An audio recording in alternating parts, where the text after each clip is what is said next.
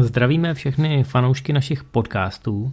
Doufáme, že jste všichni v bezpečí a v plném zdraví. Samozřejmě se omlouváme za výpadek, který je daný aktuální situací, ale už plánujeme eh, některá opatření, aby jsme k vám dostali z Brusu nový obsah a mezi tím doufáme, že vezmete za vděk malým archívem.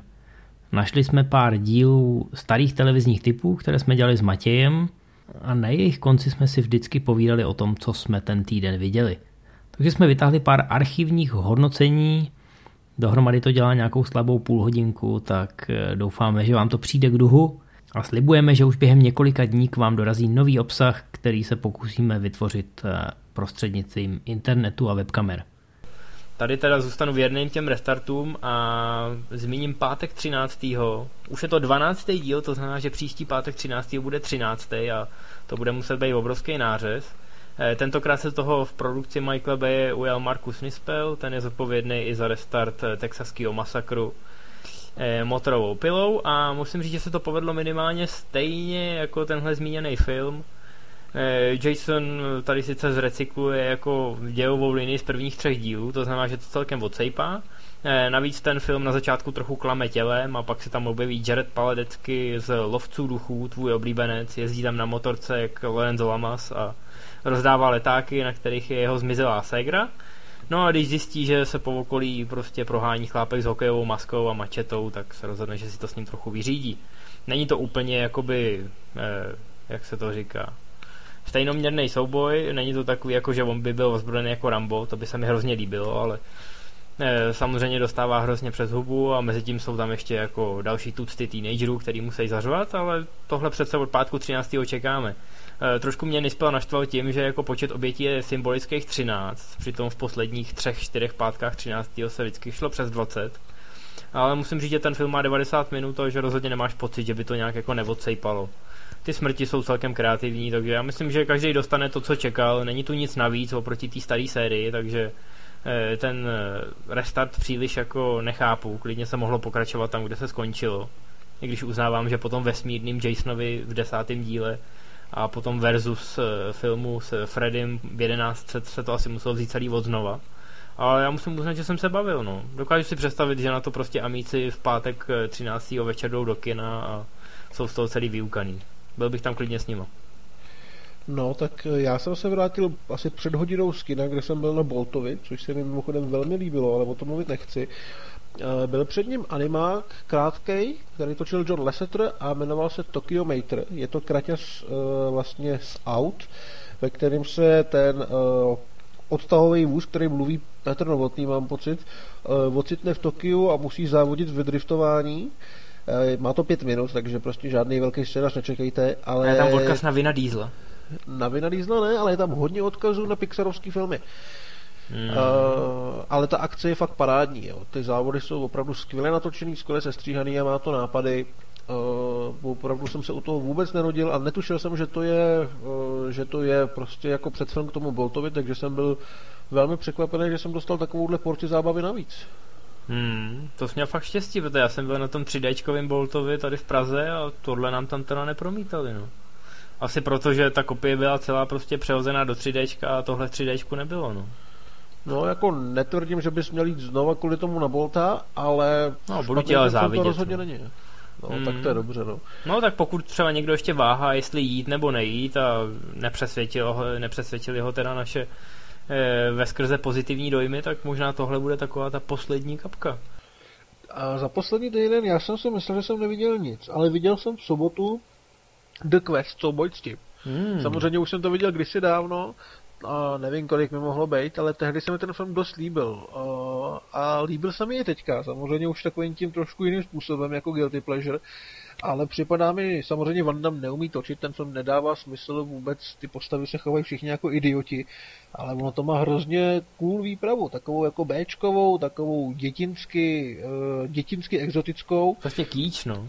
No, ale totální, ale hrozně mě to bavilo. Ještě na konci i vlastně jenom ten turnaj, který víceméně za moc nestojí. Mně se nelíbí ten pořádně... hlavní záporák, protože evidentně vypadá jako, že eh, si před tím zápasem snět asi tak 20 kg špaget a je nalíčený jako vysloužila indická prostitutka. Asi tak, no. jako ten turnaj samotný za moc nestojí, protože sice tam je přehlídka bojových umění vlastně všechno, od karate přes box, přes nějaký řecko-římský zápas až po kapoéru, ale je to takový jakoby rádoby realistický, že někoho dvakrát kopnou do hlavy a on už nezvedne se, což je docela nuda, si myslím. Jako je to nevyužitý. Ale ta první půlka, kdy vlastně putují přes celou tu, přes celou tu Ázii a furt jedou na slonech a na koních a pak ukradou nějakou vzducholoď, mně to prostě připadalo docela zábavný, ačkoliv prostě vím, že je to blbost. Ten film jako není dobrý, ale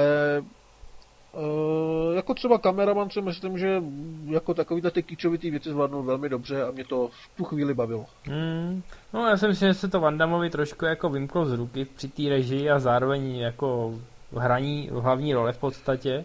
Ale teď zrovna jako v Tajsku dotočil ten svůj nový film, zase jako režisér po těch nějakých 12-13 letech. Tak uvidíme, třeba on tu tentokrát půjde líp, tentokrát tam má jenom trošku vedlejší roli, není to ani moc akční. Jsem docela zvědavý, jako co zvládne za kamerou. No, jako herecky se dostal výš, než bychom čekali, tak uvidíme, co teď. Přesně tak. No a co jsem viděl já? Eh, vzhledem tomu, že teď jako se všude řeší babice a Reich a ano šéfe a všechny tyhle věci, tak jako jsem si zcela stylověl, zcela neplánovaně pustil eh, křidílko nebo stehínko, nějak jsem na to narazil. A musím říct, že tenhle film jako všechny tyhle starosti, které jsou dneska aktuální, jako řeší tak neuvěřitelně stylově, se skvělým Louisem de Finézem v hlavní roli. Samozřejmě jsem to viděl s dubbingem, takže František Filipovský absolutně bezkonkurenční.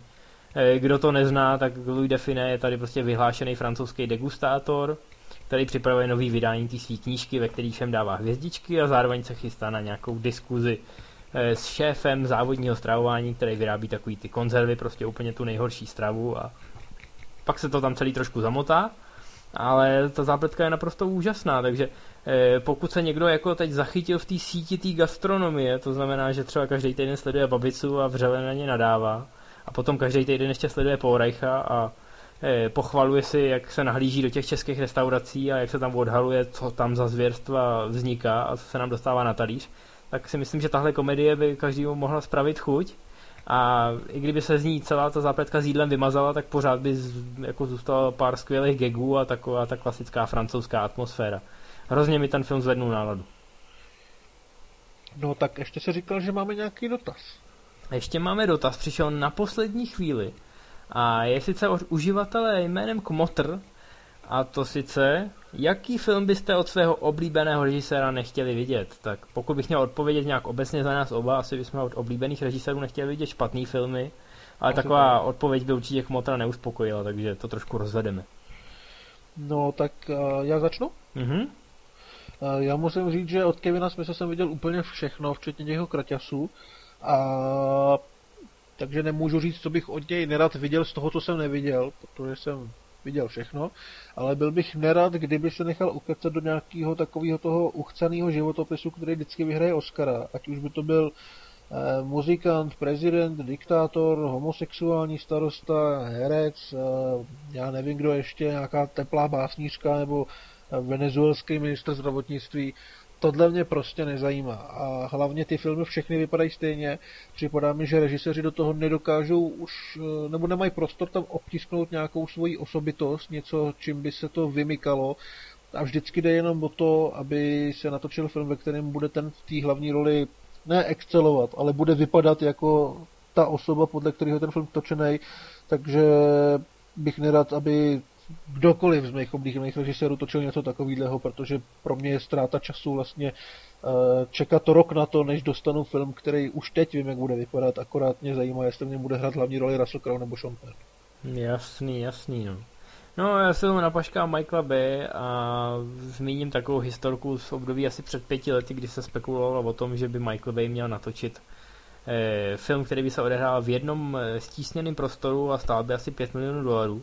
Nakonec se teda ukázalo, že se mluvilo o telefonní budce a já nevím, jestli si někdo dokáže představit, jak Michael Bay točí telefonní budku. Určitě by tam byla hodně, určitě by tam byla hodně obíhaček kamerou, ale žádný výbuch. Já si myslím, že by to Michael jako duševně zdecimovalo takový natáčení. No, takže... Leda by Kiefer Sutherland mířil na kolena Farela nějakou, nějakou bazukou nebo něco takového. Asi no a musel by se hodněkrát netrefit. E, nicméně já si myslím, že Míša naštěstí už takových nápadů vyrost a tyhle scénáře rovnou skartuje, pálí nebo rovnou odpaluje a že zůstává u starých dobrých Transformerů. Teď sice vyhrožuje, že po druhém díle si bude muset vzít rok dovolený, než se pustí do trojky, ale Paramount to zjevně vidí jinak, takže tam teď zrovna dohadujou, kdy teda ten film bude mít premiéru, eh, ta chystaná trojka, takže uvidíme no. Myslím si, že Míša už jako pochopil, co se od něj chce a eh, že ho to na starý kolena začalo zase jako hrozně bavit, takže v tomhle ohledu se nemusím snad bát, že by přijal nějaký shakespeareovský drama. No, tak já začnu. Já jsem viděl norský slasher Fritwild, neboli Cold Prey v angličtině. A dva roky zpátky to běželo v Karlových Varech, kde to sklidilo velký potlesk, protože a když člověk vidí nějaký malajský existenciální film, který je ještě kombinovaný s muzikálem, tak mu takový obyčejný horor, kde někdo cepínem likviduje turisty, udělá velkou radost.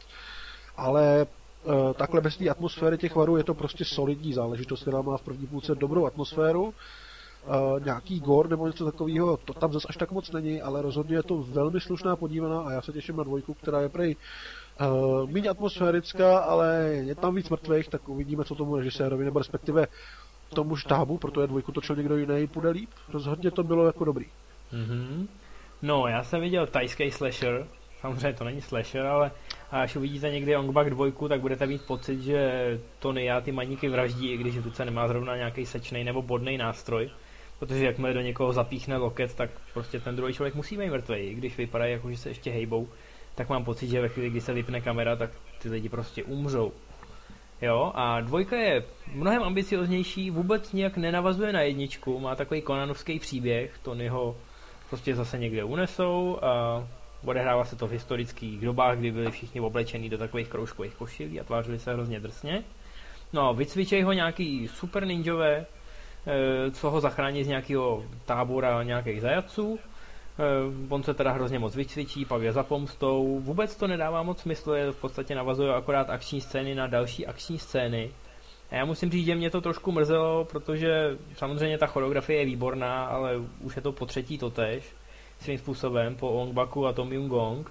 Ale jde o to, že ty historické kulisy a celý ten příběh o nějakém potomkovi, nějaký urozený rodiny, a o nějakých dalších frakcích, které tam mezi sebou v pozadí bojujou, už je příliš složitý. Už je to příliš ambiciozní a člověka to příliš nudí, je to moc vomáčky. První Ongbak byl prostě vomaníkovi, co jde do města vzít zlodějům nějakou hlavu e, budhy a vůbec nikdo tam nic neřešil, prostě byla bitka, bum bum bum, pak nějaká humorná scénka, bum bum bum a tady se musíš prostě probírat tou vomáčkou. To neznamená, že by ten film byl jako nějak mý akční, ale ty dialogy tě vyloženě hrozně nudí. Uh-huh. Každopádně samozřejmě ústí to na konci 20-minutovou scénou, která mi připadá, že i oldschoolový hongkongský filmy plný akce eh, by z toho materiálu, co tam je, vyžili minimálně na sedm samostatných produkcí. Jo. Tam normálně před Tonym poklekají i normálně slonové a přiběhne tam 200 lidí, opravdu 200 lidí a on je tam seseká jednoho za druhým a mezi těma lidma je minimálně 10 takových menších záporáků, který by opravdu si zasloužili vlastní film. Jo takový nějaký maník v kostýmu vrány, který tam pobíhá prostě po kůlech a Tony ho docela solidně ničí. E, pak nějaký samurajové, nějaký ninjové, nějaký chlápkové v klobouku. Všechny zabije, všechny zláme.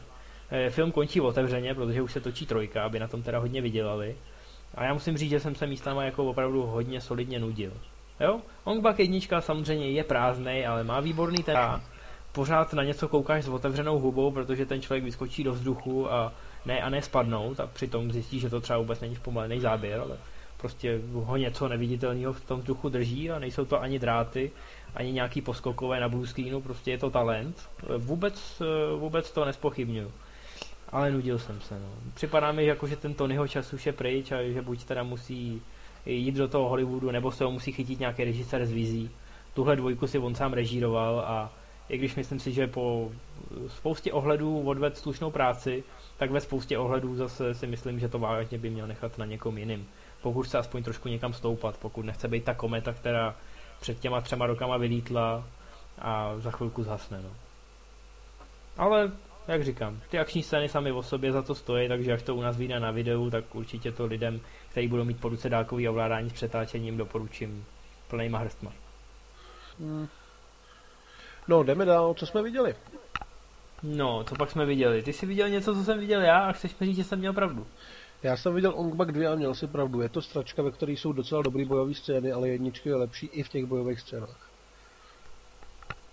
No a tím jsme tak uzavřeli, eh, možná ještě s hláčkou, že se točí trojka, takže se tady za rok a půl třeba sejdeme znova. Já mám bohužel pocit, je mi to líto kvůli Tonymu, že si tohle kolečko zopakujeme a že to možná bude ještě trošku ostřejšíma nadávkama. Asi tak. No ale viděli jsme i jiný filmy. Já jsem viděl Cold Prey 2, což je vlastně pokračování hororu, o kterém jsem mluvil minulý týden.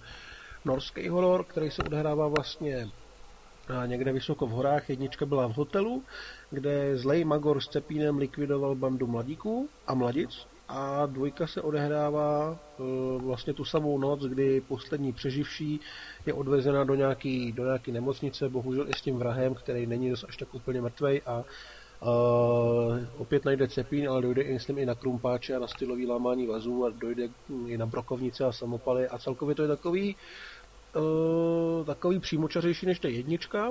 Ta byla víc o atmosféře a víc o tom takovým, jestli v tom hotelu někdo je nebo není. Ta dvojka už je spíš opravdu o to, jestli člověka umlátí minimaxem nebo jestli mu zlomí páteř, ale myslím si, že vizuálně to je velmi slušný. Je to i překvapivě docela příjemně zahraný a tak má to docela logický chování postav v rámci možností, takže líbilo se mi to velmi. Možná víc jak ta jednička. No tak tady máte hned dvě možnosti, jak se vyhnout ultra blbýmu hororu. Eh, Krvavý Valentín 3D, ve kterém taky týpek s cepínem skáče po teenagerech, je to dokonce ve 3D, ale je to neuvěřitelně hloupý. A myslím si, že bych o tom nemohl říct ani desetinu pozitivních věcí, eh, který tady hlad řekl o téhle sérii, takže vybírejte pečlivě, až půjdete na další horor. A co jsem viděl já? Já jsem byl na Febiu, nakonec jsem byl asi na třetině filmu, než na který jsem chtěl jít, nějak mi to letos moc nevycházelo. Ale byl jsem na novém Kaufmanovi, na režírujícím Kaufmanovi, Synecdoka New York a musím říct, že jsem tady popsal asi pět papírků, co o tom tak řeknu. A ani jeden mi nedává smysl a jsem z toho filmu fakt jako hrozně na větvi. Ale musím říct, že ne nějak pozitivně. Jsou filmy, které jako nemůžu pobrat třeba týden, jo, a ve výsledku si řeknu, že je to jako dobrá věc. Ale tady mi přišlo, že Kaufman už jako předvádí neskutečnou exibici a mám pocit, že je, nechci říct, že je lepší scénárista než režisér. Mám jenom pocit, že když si ten film jako koriguje sám a nikdo ho nedrží jakoby za flíger, eh, tak z toho ten divák jako vyjde minimálně zmatený. To, že má, v oblíbených, eh, že má mezi oblíbenýma tvůrcema Lynche, to mě mělo varovat, protože fakt, když ho nikdo nehlídá, tak se Davidovi nebezpečně blíží. Fuj. No, takže mám to vidět nebo ne? No, ale ten film má asi dvě hodiny a přišel mi, eh, přišel mi děsně dlouhý. Nepřišel mi tak dlouhý jako Smrt v Benátkách, ale posledních deset minut se tomu hodně blíží. No, Nevím, jestli je to pro tebe dostatečně odpuzující prostředek. Tak Smrt v Benátkách jsem neviděl, ale vím, že před... No to je pravda, tak řekni, jaký nejpomalejší film si viděl, já ti už toho udělám index. Já nevím, já většinou usnu po malých filmů, který mě nebaví a musím na ně koukat. Nebo je tak počkej, když na ně počkej, co je, co je tady, počkej, co je v, tý, v těch filmech, který tady jako dáváme, co je nejpomalejší? Hmm, no, tak já bych řekl, že je to... Co třeba Wyatt Earp? Posledních 20 minut toho filmu je čtyřikrát pomalejších než čokoláda. To jsem taky neviděl, ty jo. Tak... tak počkej, tak... Ale tak co ten osamělý mstitel? Osamělý mstitel, no... Víš, jak je ten prostředek osamělého mstitele, kdy Diesel sedí doma a furt řve? No. Tak tohle je tak 2,7 krát pomalejší. To je dost? No, to je hodně. To já na to asi nepůjdu. Já bych si, bej tebou, tak si pustím ukázku a z toho si zkusím nějak triangulovat, co se asi děje v těch minutách mezi mm-hmm. a budeš z toho mít úplně stejný pocit jako já teď. Jo, dobrý. Aspoň ušetřím. No. Ale jako ty by si mohl to, teď, eh, teď na to dobře navážeme, to ušetříš film, který by si jako vidět nemusel, takže mi jednou poděkuješ a koupíš mi třeba pivo. Dobře. Ale eh, my jsme dostali takovou hezkou otázku, zároveň vyzveme čtenáře, aby nám jako v komentářích napsali svůj vlastní tip. A to sice otázka, který film, kdyby jsme mohli, bychom chtěli vidět znova poprvé. To znamená, že ten slot, který se ti teď ušetřil tě, tou synekdokou, kdyby si mohl vyplnit něčím, co by si viděl znova poprvé, co by si si vybral? No, u mě by to byly hvězdní války. samozřejmě stará trilogie ve starém dubbingu, který mám ještě někde na VHS ještě zahrabaný. A vlastně ze dvou důvodů. Za prvý prostě mě to filmu dostalo, že jsem začal film sledovat e, víc než jenom jako komedie, ve kterých Bud Spencer a Terence Hill někoho mlátí do hlavy. A hlavně kvůli tomu, že mi tehdy, když jsem ten film dostal, tak mi spolužák vykecal jeden takový zásadní zvrat na konci Imperium vrací úder. Nebylo tehdy asi 8 let, takže jsem jako nepochopil, že v podstatě mi zničil dětství a nechal jsem ho žít. A tak bych rád to zkusil, aby mi někdo jako udělal nějakou operaci mozku a vymazal, vymazal těch pár hodin života, já bych si to dal celý znova. No, to je asi výborný typ. Mě takhle kamarád vykecal e, Terminator jedničku, ale udělal to takovým způsobem, že já jsem si to představil úplně jinak, než když jsem to pak viděl ve filmu. A došlo mi asi tak 20 minut po zhlédnutí, že jsem vlastně věděl, jak to dopadne. Takže ně, někdy je to výhoda, no. Ty jsi měl možná kamaráda s větší fantazí, takže, takže jsi měl peška. No jo. No, já nebudu tak originální, já bych si vybral, když teda ty máš trilogii, to znamená, že do té synekdoky by se ti to teda asi nevešlo, no, ale myslím si, že by to bylo pěkně strávených pět a půl, šest hodin. Mm. Eh, tak já bych si vybral svoji první várku takových těch opravdu kvalitních azijských pecek. To si pamatuju, jako by to bylo včera před nějakýma sedmi, osmi, možná devíti rokama. Eh, po tom, co jsem viděl prostě na nějakých německých kanálech a na černoskopírovaných VHSkách pár filmů Jackieho Chena a Myslel jsem si, že jsem sežral všechno moudrost světa, eh, plus nějaký ty kickboxery a karatekidy a říkal jsem si, jako, že vím, o čem jsou ty akční scény v jako akčních filmech, že jo, takový ty bojový. No, tak jsem potkal nějakého člověka, eh, slovo dalo slovo a on mi poslal poštou pár DVDček, na kterých byly pecky jako Fist of Legend, Iron Monkey a Once Upon a Time in China. Někteří z vás možná už vědí, že přihořívá. No a na tyhle tři filmy, to znamená první Once Upon a Time in China, Iron Monkey a Fist of Legend, eh, jsem se podíval jednoho osudového večera, všechny tři za sebou a myslím, že bych to přirovnal k velkému třesku prostě. V tu chvíli jsem věděl, o co go. Já prostě tě a rozumím. Od té doby, od té doby se těch azijských mlátiček jako nemůžu zbavit ani nabažit a je mi nádherně. Takže tenhle pocit a tenhle večer, ten bych si chtěl zopakovat. No, my se teda mrkneme na to, co už jsme viděli. A to sice v uplynulém týdnu. Já klidně začnu. Eh, jak jsem se zmiňoval u toho soukromého očka, někde hluboko, hluboko v pondělí, eh, je tam scénka ze Street Fightera, teď na to navážu, protože poslední týden jsem měl takový Street Fighterovej. Eh, hrál jsem pár minut Street Fighter 4 na PlayStation 3. Z pár minut se stalo dohromady možná pár hodin, protože v redakci, když máme volnou minutku, tak si občas dáme nějaký zápas a ta hra je neuvěřitelně návyková. Povedlo se jim navázat na ten druhý díl. Já vím, že teď jsem trošku jako off topic, ale vzhledem tomu, že to považuji za asi nejlepší hru, kterou jsem za poslední rok hrál, neuvěřitelně návykovou a ve dvou hráčích bych řekl, jako, že absolutně perfektní, opravdu nemám, co bych tomu vytknul.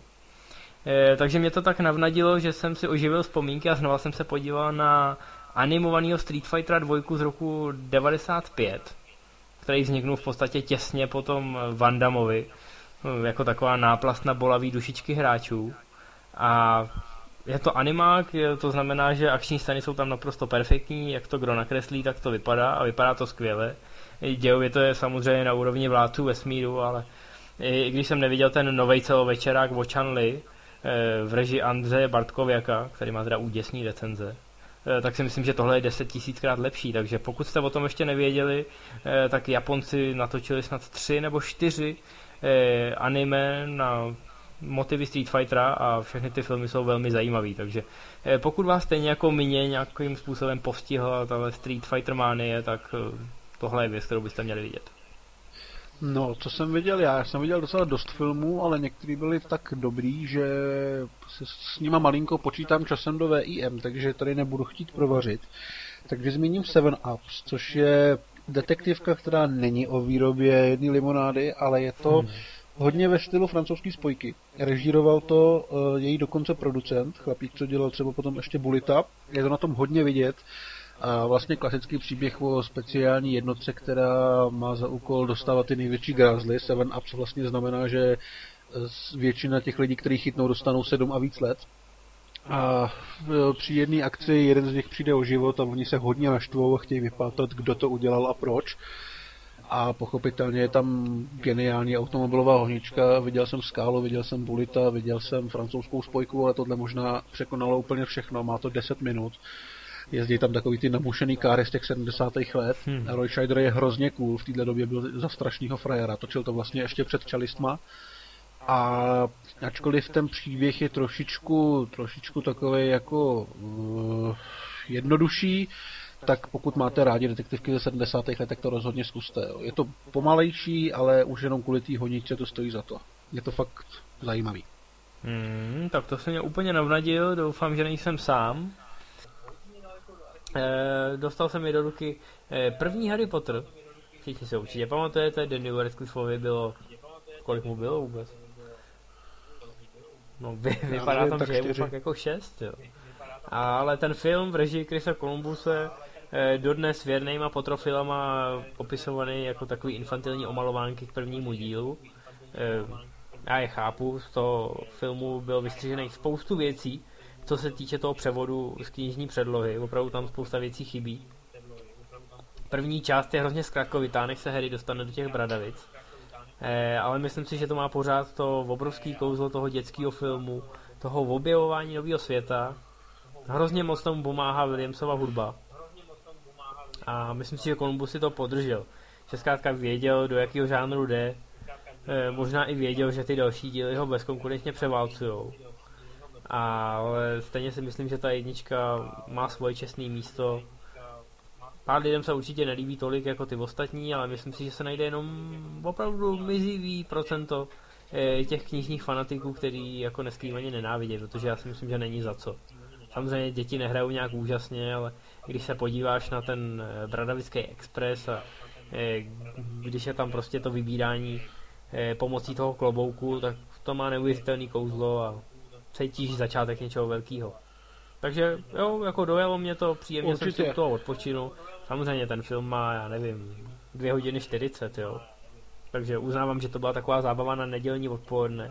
Ale příjemně jsem u toho zaspomínal. No. Tím spíš, že dneska prostě ty Eh, ty postavy vidíš jako takový jako eh, nevoholený teenagery a tam jsou fakt jako hrozný peckové. Ten, ta evoluce, ten, ta cesta, kterou jsme s nima prošli za těch posledních, já nevím, 7-8 let, to je neuvěřitelná. No jako já myslím, že už jsem to někde říkal, já si myslím, že je docela nefér tomu Kolumbusovi vyčítat to, že to natočil tak, jak to natočil, protože On měl sice v ruce knižní hit, ale netušil, že se z toho stane i filmový fenomén. Taky to prostě mohlo skončit jako nezájmem těch fanoušků a dneska už si může prostě Cuaron dovolit e, natočit ten film tak, jak ho natočil, ale tehdy Columbus nesměl riskovat a dostal za úkol natočit pohádku za 150 milionů nebo za kolik, tak natočil Jasně. dobrou pohádku za 150 milionů. Myslím si, že kdyby dostal na, roži, na režii třeba čtvrtý, pátý díl, že by to mohl být úplně jiný film, než byla no. jednička. Je, je na tom částečně vidět i i ty radikální střihy, že u té jedničky opravdu asi studio chtělo film, který bude stravitelný všema. E, neměli, neměli ochotu důvěřovat té silné čtenářské obci. E, všimni si, že u těch dalších dílů je ta věrnost knižní předloze mnohem, mnohem vyšší. Jo.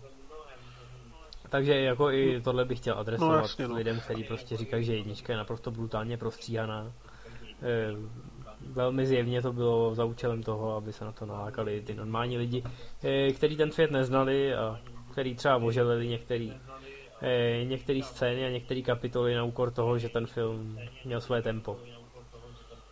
No jo, já jsem viděl taky pecku, já se teďka musím učit do školy, takže dělám všechno, kromě toho, abych se učil, takže jsem si udělal takový uh, eh, večer špatných filmů. Nejdřív jsem se podíval na křižovatku smrti 3, ale o té v podstatě nemá smysl mluvit.